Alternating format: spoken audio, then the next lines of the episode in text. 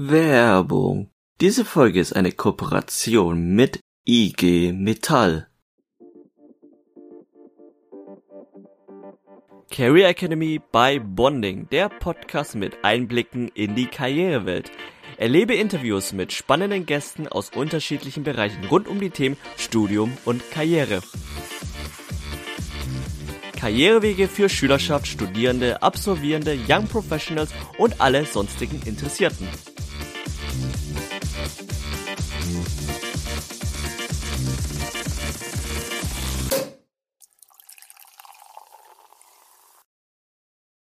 Hallo und herzlich willkommen zur Career Academy by Bonding, der Podcast mit Einblicken in die Karrierewelt. Ich bin der Lin und zusammen mit Felix und unseren zwei Gästen informieren wir euch über mögliche Karrierewege. So Felix, erzähl mal, wer sind unsere Gäste und wie können sie unsere Karrierewege vertreten? Ja, hallo zusammen. Wir sprechen heute mit zwei wundervollen Menschen von der IG Metall, von der größten Gewerkschaft, die wir in Deutschland haben. Und das ganze Gewerkschaftsthema, das werden wir heute einmal ansprechen. Dazu werden wir als erstes darauf eingehen, was Gewerkschaften eigentlich sind. Dann werden wir darauf eingehen, was die IG Metall für eine Gewerkschaft ist. Wir werden ein bisschen darüber sprechen, wie sie sich selbst sieht und wie es darum bestellt ist, wenn man dort Mitglied sein möchte. Dann werden wir ein wenig darüber sprechen, was unsere beiden Gäste eigentlich dort machen, dort gemacht haben, wie sie dort hingekommen sind. Wir werden ein wenig sprechen, was es für Möglichkeiten der Karriere bei der IG Metall selbst gibt und wir werden am Ende einen Blick wagen in die Zukunft und was uns in der Hinsicht vielleicht noch bevorsteht. Die beiden Leute, die wir heute zu Gast haben dafür, sind zum einen Kati. Kati ist äh, Studentin für Elektrotechnik an der Beuth Hochschule in Berlin und natürlich Mitglied bei der IG Metall. Hallo Kati. Hallöchen. Zum anderen haben wir heute Simon bei uns. Simon ist Jugendsekretär der IG Metall Berlin. Was das genau ist, werden wir später noch klären, aber erstmal sage ich Hallo Simon. Hallo. Die IG Metall ist eine Gewerkschaft für ArbeitnehmerInnen der Metall- und Elektroindustrie in Deutschland mit über 2,2 Millionen Mitgliedern und damit die größte Einzelgewerkschaft Deutschlands und der größte organisierte Arbeitnehmerverband der ganzen Welt. Also durchaus ein, ein dicker Batzen, über den wir hier heute sprechen. Wir müssen aber, glaube ich, ein wenig ausholen und ein wenig erklären, worüber wir genau sprechen, was es da für Inhalte gibt, weil es vielleicht nicht unbedingt allen Leuten präsent ist, speziell wenn sie zum Beispiel studieren und selbst noch nicht in der Arbeitswelt tief aktiv sind. Deshalb möchte ich gerne anfangen, damit zu erklären, was eigentlich eine Gewerkschaft ist. Und ich würde gerne damit anfangen, was sind die zentralen Aufgaben, die Rechte und die Pflichten von Gewerkschaften in Deutschland. Eine Gewerkschaft ist nichts anderes. Ähm, so haben sich Gewerkschaften nochmal gegründet, nämlich ein Zusammenschluss aus abhängig Beschäftigten das bedeutet halt allen Menschen, die arbeiten und die einfach verstanden haben, ähm, gemeinsam ist man ein bisschen stärker, als wenn man alleine zum Chef geht. Und wenn man sich so auch das Arbeitsleben anguckt, auch wenn sich das an manchen Stellen ein bisschen verändert hat, ist halt immer eins ganz klar. Der Arbeitgeber, die Arbeitgeberin ist halt an der, in den meisten Fällen einfach am längeren Hebel. Und diesen Hebel kann man nicht kürzer machen, den möchten wir auch, ja, möchten wir nicht unbedingt kürzer machen, aber den Hebel, den die Beschäftigten haben, Dinge zu verändern, da, das können sie halt, indem sie sich äh, zusammentun und das im besten Fall in einer Gewerkschaft, das ist in Deutschland auch im Grundgesetz vereinbart. Oder beziehungsweise steht auch festgeschrieben, dass allen Menschen in Deutschland die Möglichkeit besteht, Mitglied einer Gewerkschaft zu sein. Das ist übrigens auch für ähm, Arbeitgeber, ist es das Gleiche, bei denen heißt es nicht Gewerkschaft, sondern Arbeitgeberverbände. Und hat sich eigentlich über die Jahrhunderte oder die 125 Jahre, die es die Metall schon gibt, nicht großartig verändert, dass sich Menschen zusammentun und einfach gemeinsam sagen, im Kollektiv sagen, dass sie ihre Arbeitsbedingungen besser machen wollen, ihre Lebensbedingungen auch. Mit dem Versuch, das Ganze ein bisschen greifbarer zu machen, kannst du, Simon, uns vielleicht einen Überblick geben, was sind zentrale Aufgaben oder was sind, wie sie es sagte, Rechte und Pflichten von Gewerkschaft, nach dem, wie es, wie du bereits sagtest, bei uns im Gesetz verankert ist? Aufgabe der Gewerkschaften ist halt, den Beschäftigten Stimme zu geben das, und halt ihre Situation zu verändern, besser als das Gesetz es regelt. Und äh, dazu haben halt Gewerkschaften die Möglichkeit, Tarifverträge mit Arbeitgebern abzuschließen, wo alles drin geregelt ist, was das Arbeitsleben betrifft. Das ist häufig ist es das Thema der Bezahlung, der Arbeitszeit, Urlaubszeit, auch der Qualifizierung. Also eigentlich alles, was das Arbeitsleben betrifft, kann in einem Tarifvertrag geregelt werden. Und genau, das machen Gewerkschaften und natürlich auch ähm, Gewerkschaften sind die Interessensvertretung auch gegenüber der Politik. Also wenn, wenn die Politik sagt, sie möchte etwas verändern, was halt die Beschäftigten betrifft oder was halt alle Arbeitnehmer betrifft, da sprechen dann halt auch Gewerkschaften immer mit. Gut, ein wichtiges Stichwort, was du eingeworfen hast, sind jetzt die Tarifverträge. Bei euch, ich meine, Dauerthema. Vielleicht kannst du auch da uns kurz einen Überblick geben. Ein Tarifvertrag ist ja jetzt nicht der klassische Arbeitsvertrag, sondern einer, an dem sich dann Arbeitsverträge später orientieren, teilweise sehr stark orientieren müssen.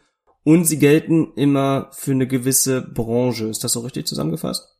Genau, also es gibt ganz viele unterschiedliche Tarifverträge und auch für wen sie gelten oder beziehungsweise wie sie gelten. Es gibt äh, Branchentarifverträge, die gelten halt, wie gesagt, für die ganze Branche, aber es gibt auch Haustarifverträge, wo die halt auch nur in einem Unternehmen wirken oder gelten. Genau. Okay, und jetzt machen wir das noch eine Stufe konkreter, sofern es geht. Wir wissen, das sind die Aufgaben, das sind die Zielsetzungen, die eine Gewerkschaft hat, aber was sind die tatsächlichen Tätigkeiten? Ich meine, wir haben gehört, eine Verhandlung für einen Tarifvertrag, also ein, ein, ein Treffen, zwei Parteien kommen zusammen, man möchte irgendwie ein gemeinsames Ergebnis am Ende haben. Aber was sind sonst für, für Tätigkeiten damit drin? Man ist ja, sowas, so eine Gewerkschaft bewegt sich ja auch mit auf der Straße, hat aktivistische Tätigkeiten. Was, was spielt da alles mit rein? Also Gewerkschaften, ich sag mal, eines der größten Grundthemen der Gewerkschaft ist halt immer Mehrwert. Also je mehr Mitglieder eine Gewerkschaft hat, desto bessere Tarifverträge kann sie abschließen, desto besser kann sie die Beschäftigten vertreten, weil auch nur die Mitglieder entscheiden, ähm, was eine Gewerkschaft macht. Und ja, das ist ziemlich vielfältig, was, was so eine Gewerkschaft macht. Neben Tarifverhandlungen und der Interessensvertretung gegenüber der Politik ist sie natürlich auch ein gesellschaftlicher Akteur. Also das bedeutet halt, alles, was die Mitglieder beschäftigt, gesellschaftlich, das kann auch eine Gewerkschaft mit beackern, diese Felder. Und um jetzt auf diese Mitglieder vielleicht nochmal einzugehen, vielleicht kannst du nochmal kurz zusammenfassen, was unterscheidet Arbeit oder wie hast du gesagt, abhängig arbeitende Leute die jetzt in der Gewerkschaft organisiert sind, von denen, die es nicht sind? Eigentlich nicht viel. Nur die einen, die Mitglieder haben sich irgendwann dazu entschieden, gewerkschaftlich oder Gewerkschaftmitglied zu werden. Und die anderen haben sich entweder noch nicht entschieden oder haben sich dafür dagegen entschieden. Großen Unterschied gibt es da nicht. Die einen sind Mitglied, die anderen nicht. Noch nicht. Okay, dann machen wir es doch mal jetzt von der, von der allgemeinen Theorie, gehen wir mal ein Stück weg und sprechen wir mal über die Gewerkschaft, die ihr beide uns heute hier vorstellen wollt.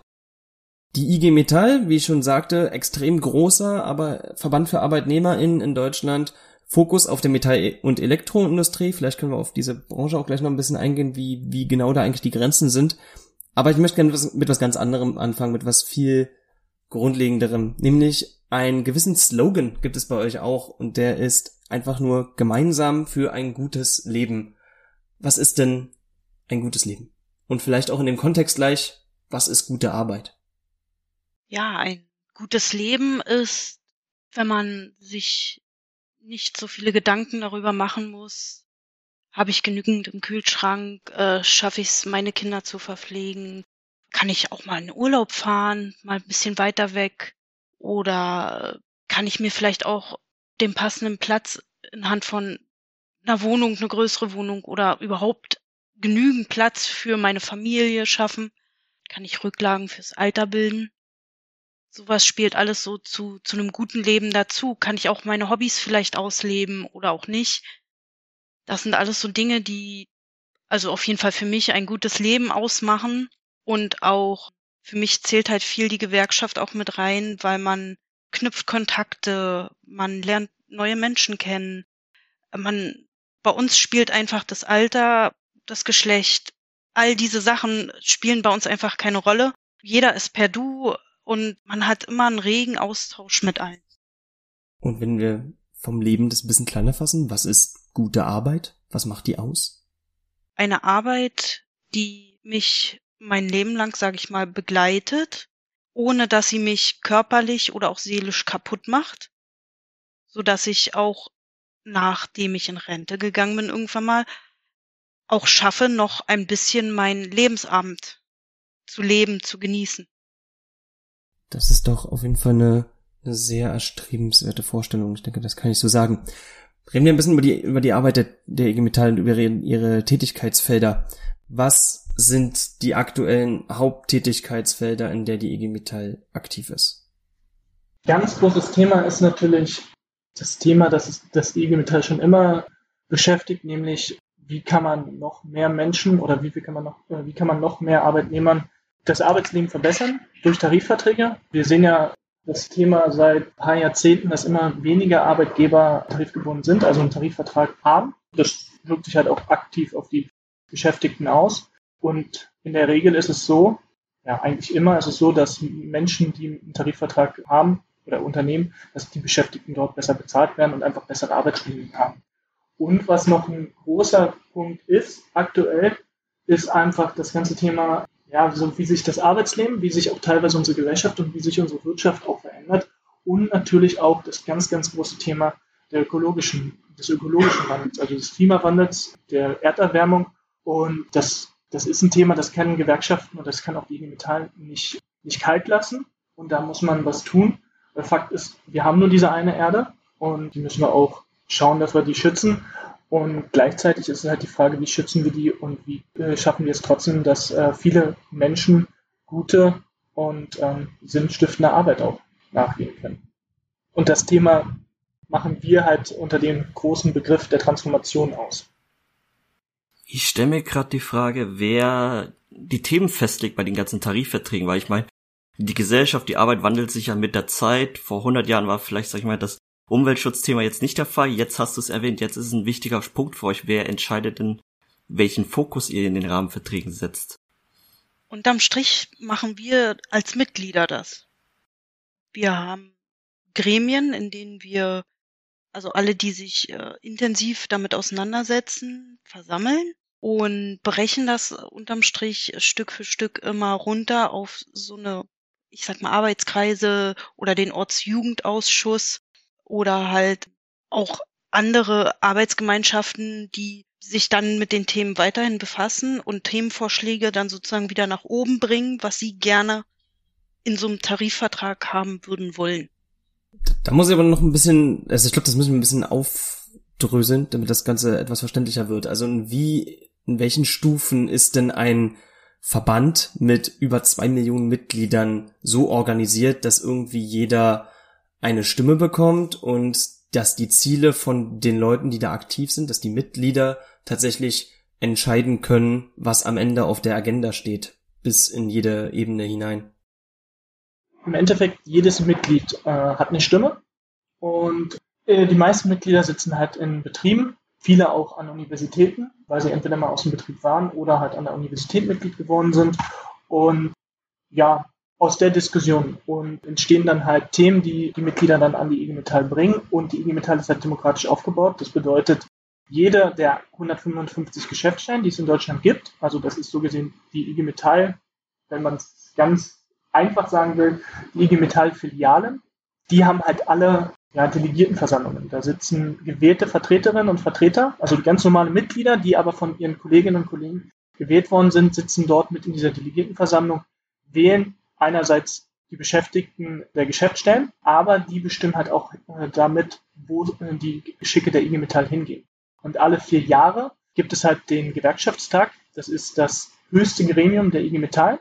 Die wählen dort den kompletten Vorstand der IG Metall, also auch den ersten Vorsitzenden und die erste Vorsitzende aktuell, die Christiane Benner und den Jörg Hofmann. Und dort werden Anträge verabschiedet. Also alle Mitglieder, alle Gremien der IG Metall haben die Möglichkeit, oder fast alle Gremien der IG Metall haben die Möglichkeit, Anträge zu schreiben an den Gewerkschaftstag.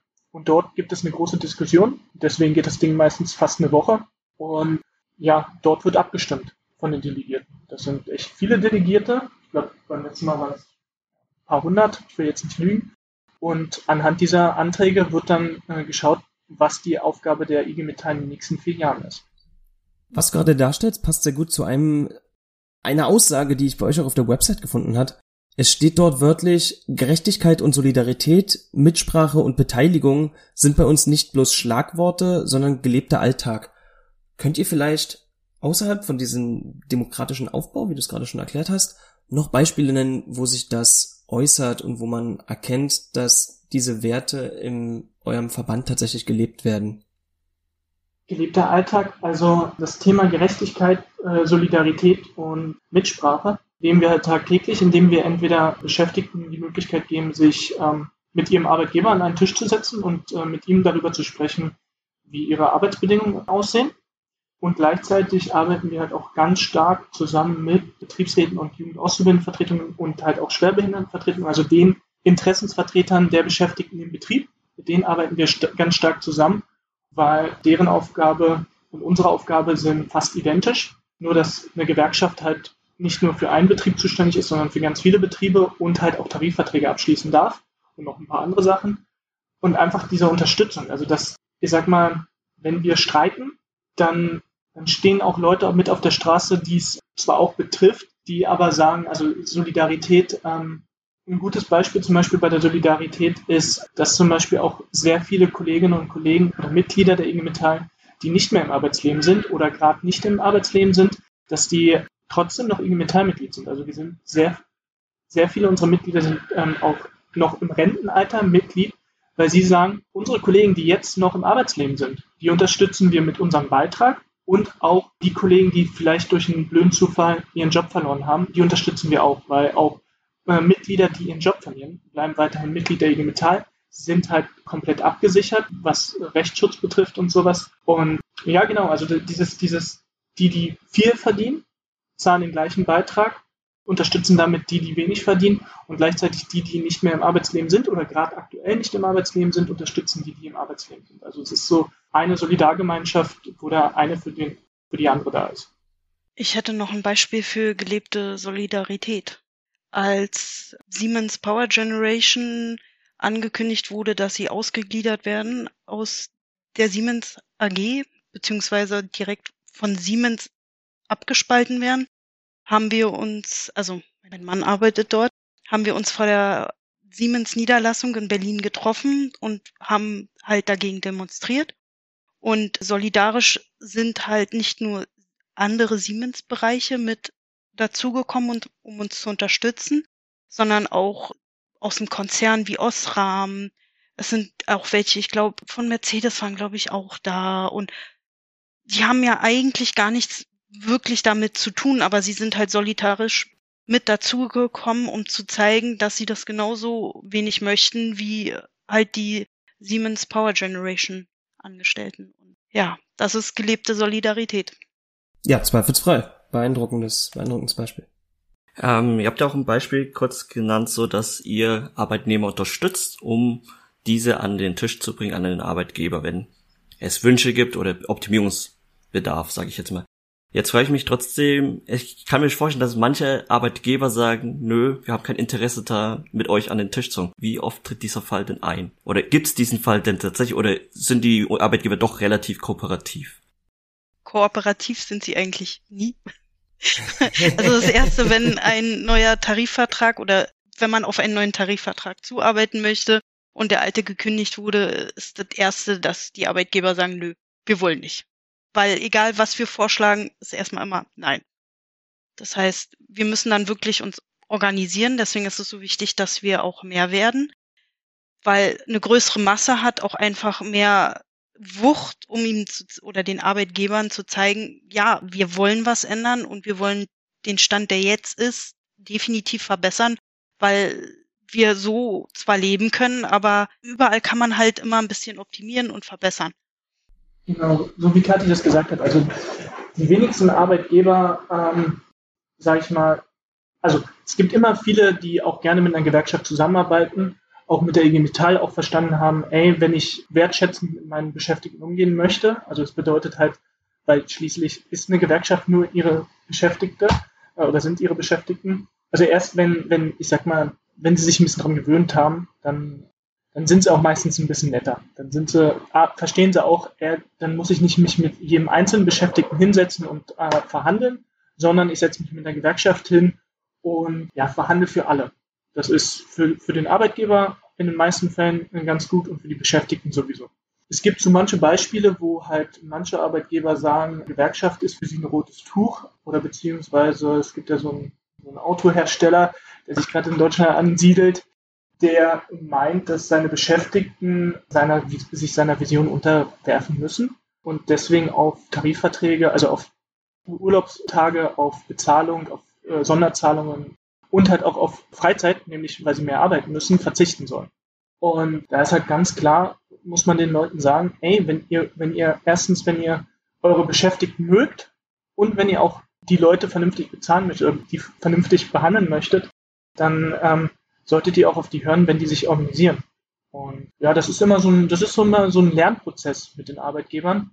Und in der Regel ist es so, wenn sie sich damit abgef oder wenn sie sehen, dass viele ihrer Beschäftigten Mitglied sind und auch bereit sind, ihre Meinung gut zu vertreten, dann ist es in der Regel so, dass die Arbeitgeber auch gerne sich dann mit einer Gewerkschaft zusammensetzen. Okay. Wir haben in den ganzen letzten Minuten eine Menge Sachen so reingeworfen, auf die ich gerne nochmal eingehen wollte. Das erste, was du schon meintest, Simon, ihr macht nicht nur klassischen, klassisches ArbeitnehmerInnen vertreten, sondern zum Beispiel auch sowas wie Klimaschutz ist bei euch mit auf der Agenda. Das ist ja jetzt vom, von seinem Grundkern her kein arbeitspolitisches Thema, sondern eben umweltpolitisch. Ist es bei euch gewöhnlich, die Themen, die in die, die bei der eben auf der Agenda stehen, sie eben nicht nur auf Arbeitspolitik zu beschränken? In, wo, wohl in dem Gedanken übrigens, dass, dass alle politischen Themen irgendwie miteinander verbunden sind. Also das will ich gar nicht außer, außer Acht nehmen. Ich meine nur, dass so ein, so, so, es ist jetzt nicht der klassische Gedanke, den wahrscheinlich die meisten hätten, wenn sie sagen, okay, da ist jetzt jemand, der vertritt die Interessen von ArbeitnehmerInnen und er sagt dann zum Beispiel, Leute, wir müssten mal darauf achten, dass das Klima nicht zu sehr kaputt geht. Nö, also ich finde, das passt eigentlich ganz gut zusammen, weil die IG Metall, die hat ja auch eine Satzung. Die haben ja die Mitglieder, also die beim Gewerkschaftstag wird die Satzung immer neu verabschiedet, die wird ab und zu auch verändert, aber was also was bis jetzt meiner Meinung sehr, sehr, sehr lange äh, nicht verändert worden ist, ist halt einer der ersten Paragraphen in der Satzung, nämlich dass die IG Metall die Aufgabe hat, auch die Leben, nicht nur die Lebensbedingungen zu verbessern hat, sondern auch, dass sie mit der Ressource Erde gut umgehen soll und halt auch die Lebensgrundlage der Menschen, nämlich die Erde, dass sie darauf aufpassen soll. Also da muss man sich überlegen, die Satzung ist sehr, sehr alt, so alt wie die IG Metall eigentlich schon und seitdem steht das mit drinne.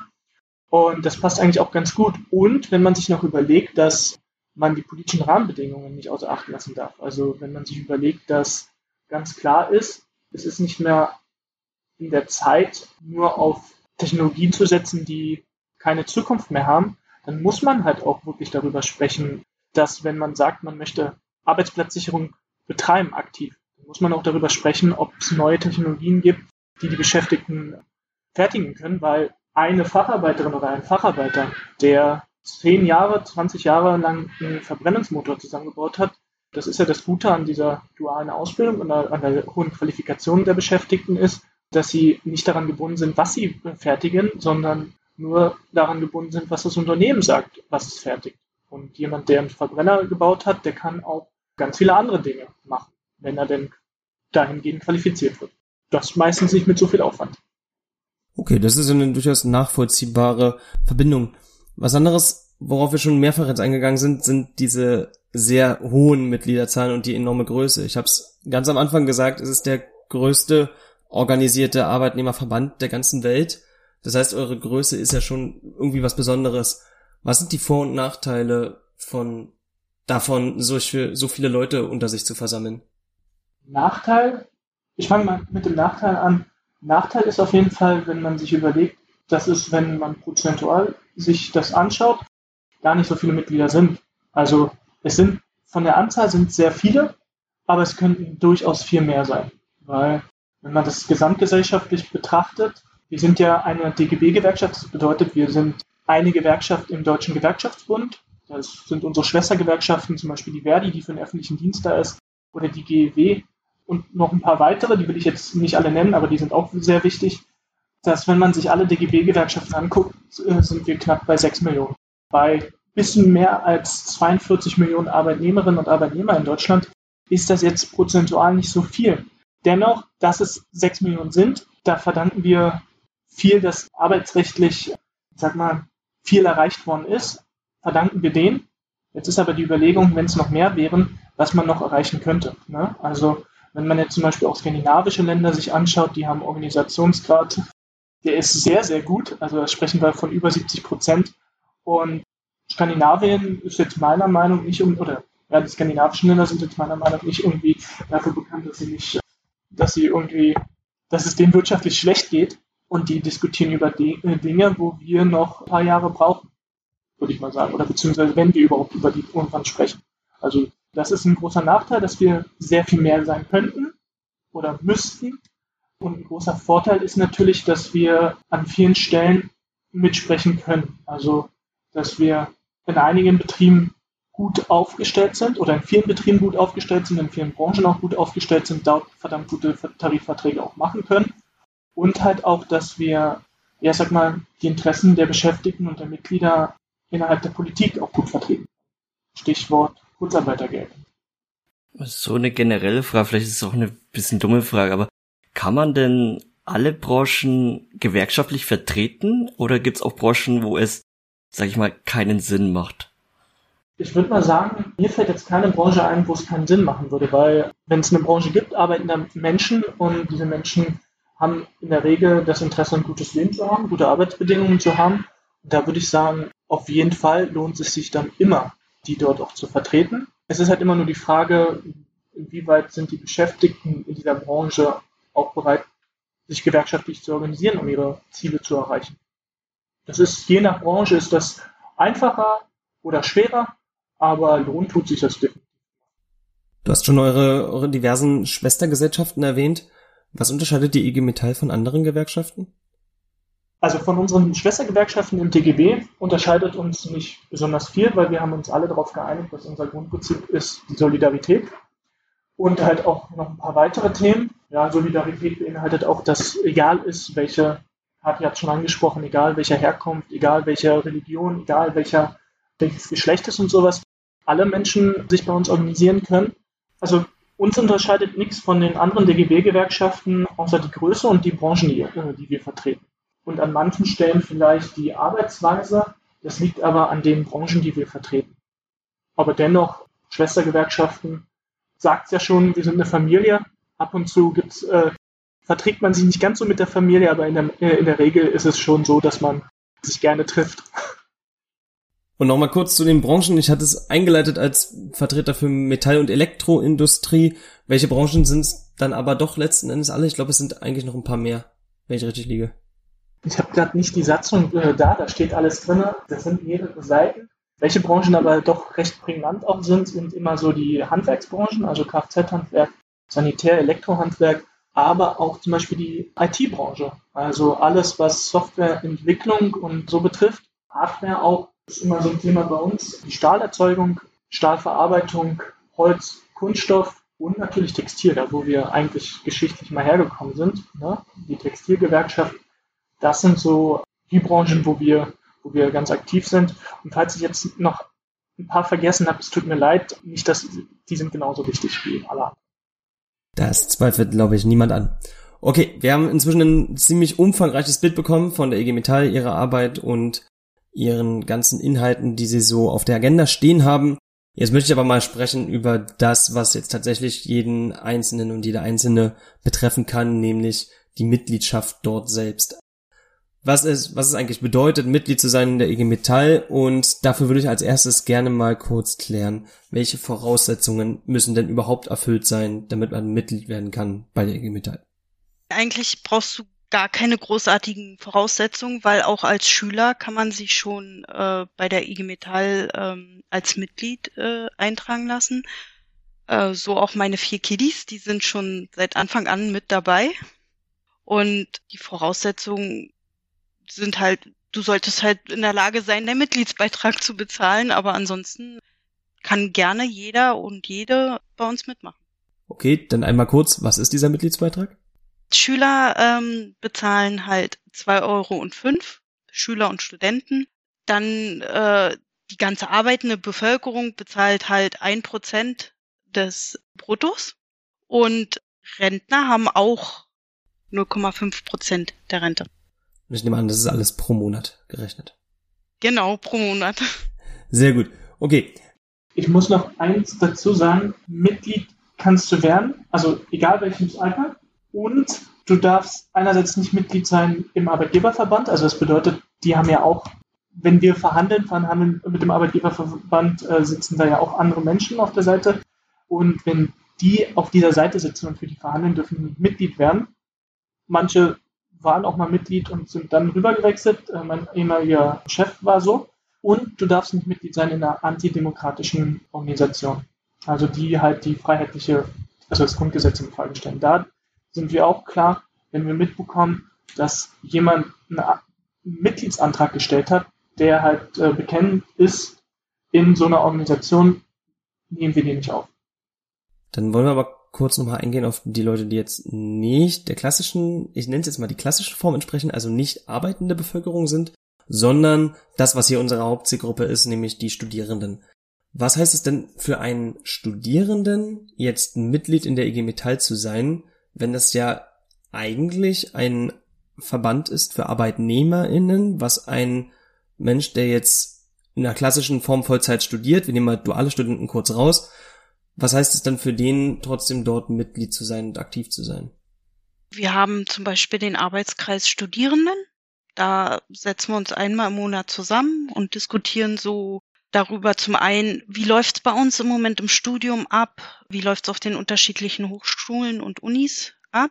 Wir behandeln aber auch Themen wie zum Beispiel den 1. Mai, dass wir da auch geschlossen hingehen oder wenn jetzt politisch ein bisschen was ansteht, was uns als Studierenden im Besonderen betrifft, dann gucken wir, dass wir uns auch mit anderen Gewerkschaften äh, vereinen, um uns da ein bisschen mehr Stimmgewicht zu geben und machen dann auch Aktionen vorm Bundestag oder wo halt gerade das, das Problem liegt, sage ich mal. Und, und man lernt, man, man netzwerkt halt schon auch für später. Man man lernt halt auch andere Branchen durchs Studieren halt auch kennen und hat schon, schon so kleine Beziehungen, wenn man später selbst arbeiten geht, wo man auch anknüpfen kann, arbeitstechnisch.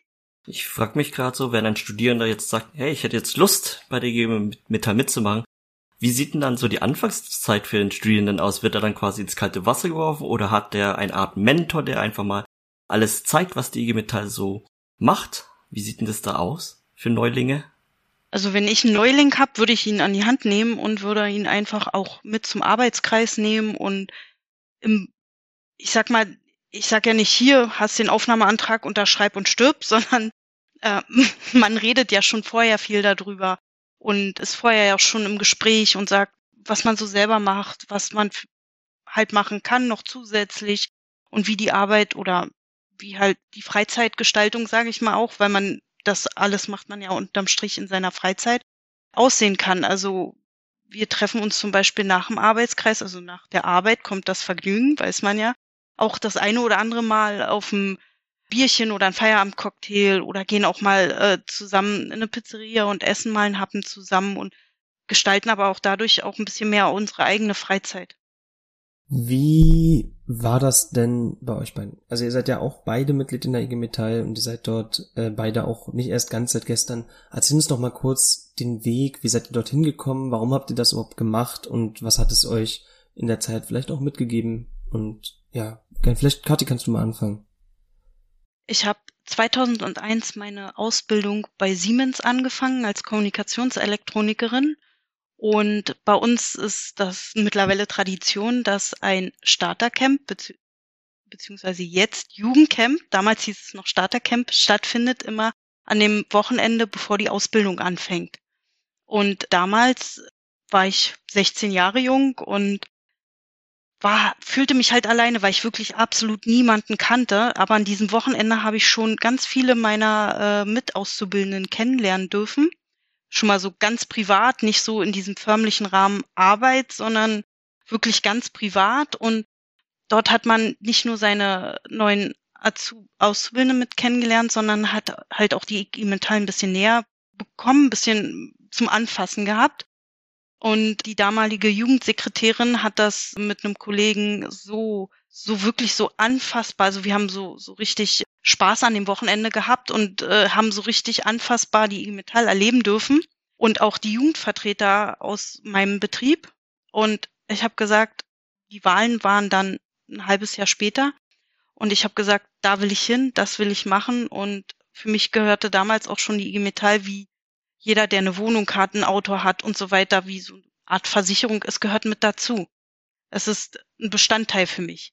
Und ich bin auch dann damals eingetreten und habe dann auch durch meine Jugendvertretertätigkeit auch immer mehr die IG Metall kennengelernt und bin auch in den Ortsjugendausschuss gegangen und habe viel, viel, viele Jahre ähm, bei Aktionen mitgemacht und habe da viele Beziehungen auch knüpfen können, von denen ich heute eigentlich immer noch sehr viele Leute auch kenne und man, man erlebt die Leute, deren Werdegang, seinen eigenen Werdegang, man sieht, wie, wie, wie die Leben zwar, ich sag mal, auseinandergehen, weil jeder so seinen eigenen Weg geht, aber man erlebt sie mit und man freut sich äh, für die anderen, die dann halt auch einiges in ihrem Leben schaffen, auch wenn die anders verlaufen sind nach der Ausbildung. Also ja, ich würde es immer wieder machen. Das ist doch richtig schön, wenn man da so drauf zurückblicken kann. Simon, wie war es bei dir? Ich habe ein bisschen später meine Ausbildung angefangen. Ich habe äh, 2012 meine Ausbildung begonnen bei MAN. Damals hießen die noch Diesel und Turbo. Das ist die Maschinenbausparte von, vom MAN-Konzern. Und ja, habe da Zerspaner gelernt. Und bei mir war es so, dass also du wurdest schief angeguckt, ähm, wenn du nicht mit in der Metall gewonnen bist. Das wurde so vorausgesetzt vom Betriebsrat, der sehr eng bei uns war, also bei den Azubis. Da gab es einen Betriebsrat, der nur für die Auszubildenden, also nicht nur, aber der sich hauptsächlich um die Azubis auch gekümmert hat. Und auch von, also von der Ausbildung war das auch gang und gäbe. Also für mich gab es, ja, ich wurde irgendwann gefragt bei einer Begrüßungsrunde, ob ich Gewerkschaftsmitglied werden möchte. Und nicht, dass ich Angst hätte, äh, gehabt hätte, Nein zu sagen, aber ich habe auch keinen Grund gesehen, nicht Mitglied zu werden. Und also es war jetzt kein Gruppenzwang, ganz und gar nicht, aber es war halt, es gehört einfach dazu. Und ich muss sagen, es war eine ganze Zeit lang, dass ich es nicht wirklich mitbekommen habe. Also ich habe damals in der Ausbildung, ich glaube, ich habe monatlich 8,90 Euro bezahlt oder so im ersten Ausbildungsjahr und es hat, ich habe es nicht mitbekommen, sind wir ehrlich. Also mein Handyvertrag war teurer als das, was ich monatlich bezahlt habe für die IG Metall dass es mir viel mehr bringt als mein, oder viel mehr gebracht hat als mein Handyvertrag, war dann nach einem halben Jahr, glaube ich, auch klar, weil da gab es dann die erste Tarifrunde. Und als die Tarifrunde vorbei war, wir waren auch mit auf der Straße, es gab Warnstreiks und so. Das war eine ziemlich coole Nummer, erstens. Und zweitens, nach, diesem, nach dieser Tarifrunde habe ich im ersten Ausbildung, oder da war ich schon im zweiten, aber da hat man, habe ich statt 8,90 Euro oder so, habe ich gleich 9,50 Euro oder so bezahlt, weil der Tarif gestiegen ist. Also meine Ausbildungsvergütung ist von einem auf den anderen Zeit sofort gestiegen. Und ähm, wo ich dann richtig mitbekommen habe, was gewerkschaftlich, was Gewerkschaft bedeutet, war halt, als der Vorstand von, von dem Unternehmen, wo ich gearbeitet habe, den Standort in Berlin dicht machen wollte. Und ich kann mich an die Betriebsversammlung dort erinnern, wo auch der Vertreter damals von der IG Metall gesprochen hat und wirklich diese ganze Halle mit allen 500 Beschäftigten äh, des Unternehmens in IG Metall fahren gekleidet war.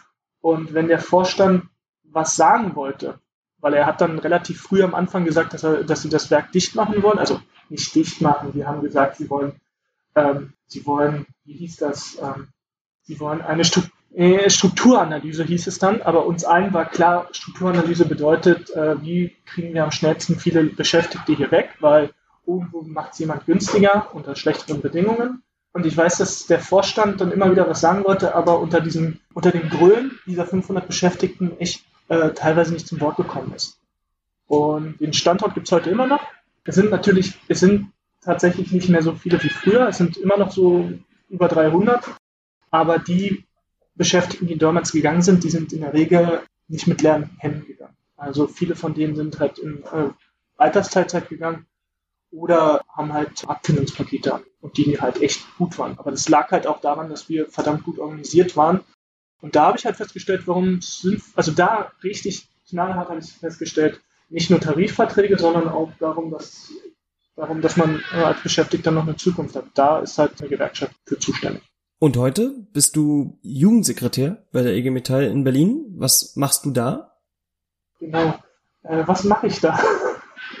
ich bin Hauptansprechpartner für alle Auszubildenden in Berlin in unseren Branchen und halt vor allem der Mitglieder. Und gemeinsam mit den Mitgliedern schaue ich, wie wir die Themen der Jugend nach vorne bringen. Weil was halt immer wieder auffällt, ist, dass wenn es um Interessensvertretung geht, ja, ich sag mal, die die etwas Älteren auch häufig schon gelernt haben, ihre Stimme zu erheben und auch ihre Meinung zu sagen und ihre Wünsche.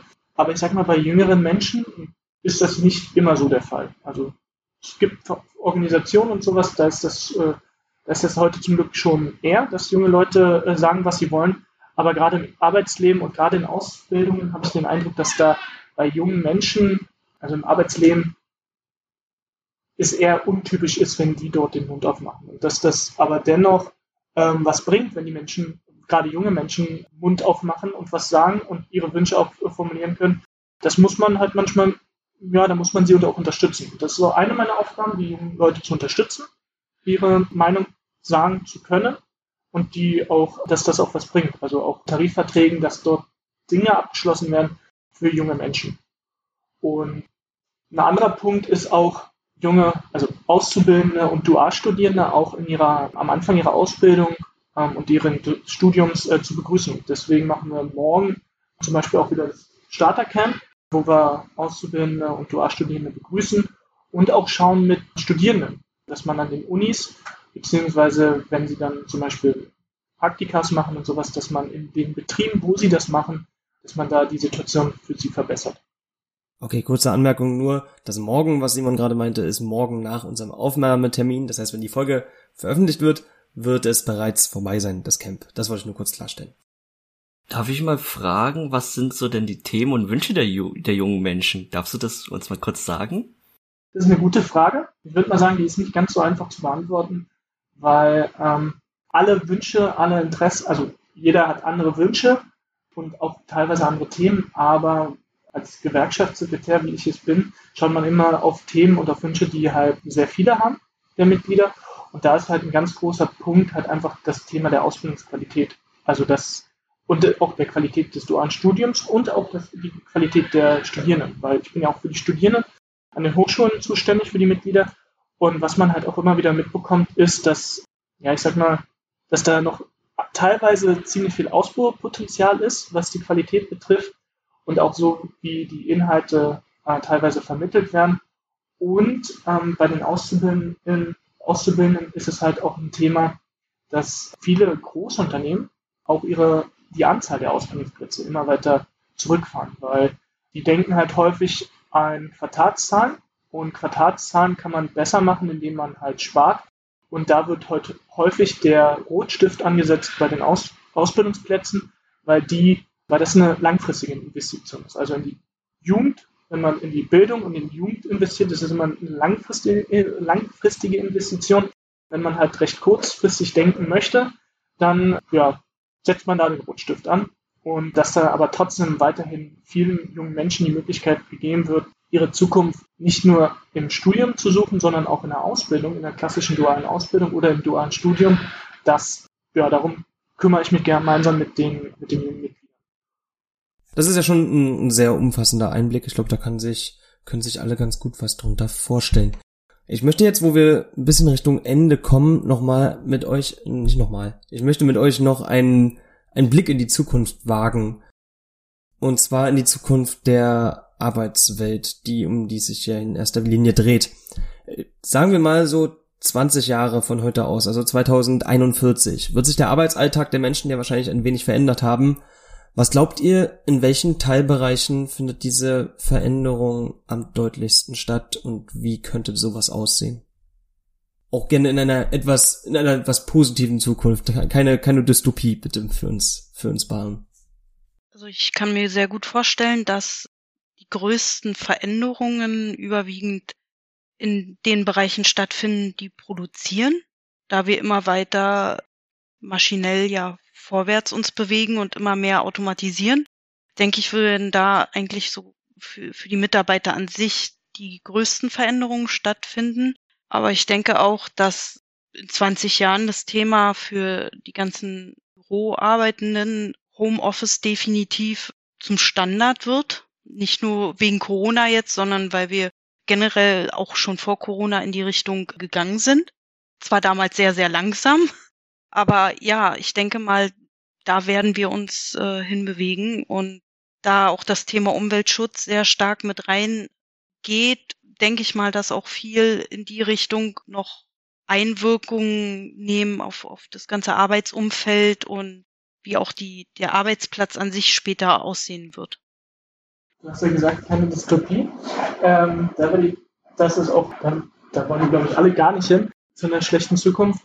Ich glaube, dass wir 2041 hast du ja gesagt, dass wir da schon verstanden haben, dass Arbeitsleben auch vor allem dazu da ist, also dass wir ein gutes Privatleben haben, also dass wir auch viel Freizeit haben. Ich hoffe, dass wir da, ich gehe mal davon aus, dass wir, kommt immer auf den Organisationsgrad an und wie stark die Gewerkschaften in den Tarifverhandlungen sind, aber dass wir davon über andere Arbeitszeiten sprechen als heute, nämlich viel weniger Arbeitszeit und vor allem, das ist ein großer Punkt, das merkt man doch, glaube ich, auch recht schnell bei, wenn man ins Berufsleben einsteigt, dass Arbeit nicht krank machen soll und dass man lange auch diese, also wir leben alle viel länger zum Glück und dass wir unsere Jugend, unsere Gesundheit noch lange behalten können. Und dazu muss, muss sich auch, ja, darf sich einerseits, ja, muss sich das Arbeitsleben auch verändern, also dass es nicht zu stressig wird an vielen Stellen. Also auch, dass man sagen kann, gut, ähm, wenn man jetzt im Homeoffice arbeitet oder halt auch viel mehr auch am Laptop arbeitet, also das Internet ist ja zum Glück kein Neuland mehr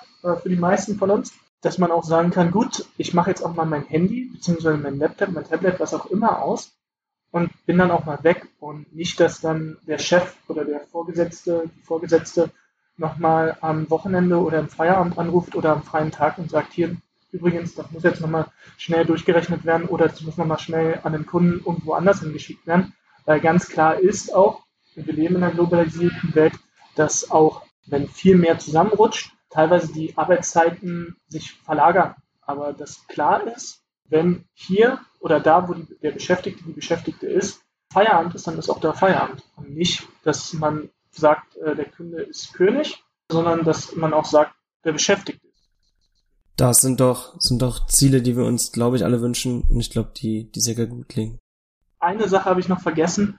Und ganz wichtig ist, wenn man an die Zukunft denkt, ist halt einfach, dass wir damit, darüber reden, wie wir mit den Ressourcen, die wir zur Verfügung haben, auch umgehen. Ne? Also wir können nicht so machen wie weiterhin, sondern dass man auch sagt, ähm, dass man nicht nur auf den Wirtschaftswachstum guckt, sondern dass man auch auf ganz viele andere Faktoren guckt, die halt eine Gesellschaft voranbringen können, wie zum Beispiel, wie geht sie mit den Dingen, die sie hat, um und wie geht sie mit den Menschen, die sie hat, um. Ne?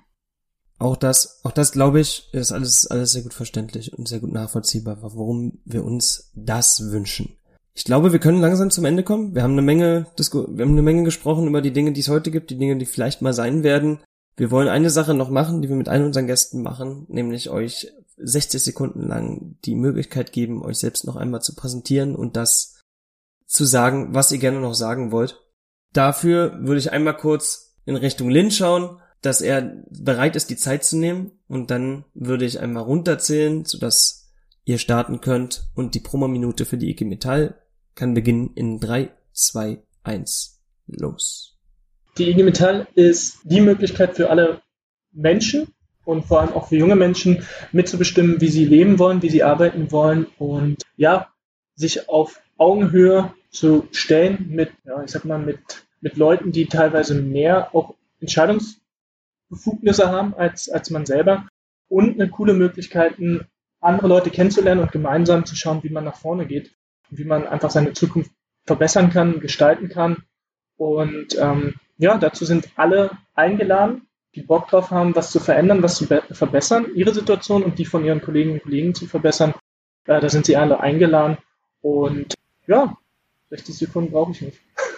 Du machst es kurz und knackig, das ist vollkommen in Ordnung. Und wenn man jetzt durch deine Rede jetzt begeistert worden ist oder durch die ganze Folge, dass man jetzt auch sagt, hey, ich möchte das äh, Leben anderer mitgestalten, mitverbessern und das ist bei der EG Metall am besten möglich. Welche Möglichkeiten hat man dann, euch zu kontaktieren oder auch mehr Infos zu holen? Also, einfachster Weg ist entweder in, den, in einer der 155 Geschäftsstellen äh, mal vorbeizugehen oder anzurufen, eine E-Mail zu schreiben. Man findet sehr viel im Internet. Die IG Metall, also jetzt zum Beispiel auf die IG Metall Berlin Webseite zu gehen, also einfach nur www.igmetall-berlin man findet uns bei Twitter, bei Instagram und bei Facebook, falls man da noch ist. TikTok haben wir außen vor gelassen. Ich hatte keine Lust drauf. Und äh, auch bei YouTube recht viel von uns und äh, Mitglied werden kann man auch online. Also viele Möglichkeiten, aber am besten ist halt immer noch mal der persönliche Kontakt, einfach mal eine E-Mail schreiben oder einen Anruf oder vorbeikommen, so einen der vielen zahlreichen Möglichkeiten. Vielen Dank für die zahlreichen Kontaktmöglichkeiten. Ich glaube, jetzt wird jeder den Weg zu IG Metall auf jeden Fall finden. Und damit kommen wir auch schon zum Ende der heutigen Folge. Vielen lieben Dank an Kati und Simon für eure Zeit und die Einblicke in die IG Metall. Und wir hören uns wieder in zwei Wochen und mich bleibt nur noch zu sagen, tschüss, wir hören uns. Ciao. Tschüss. Tschüss. Danke, dass du bei der Career Academy vorbeigehört hast. Wenn du Wünsche, Feedback oder Fragen an uns hast, schreib uns eine Mail an podcast@bonding.de oder via Instagram at bonding.ev. Bonding, erlebe, was du werden kannst.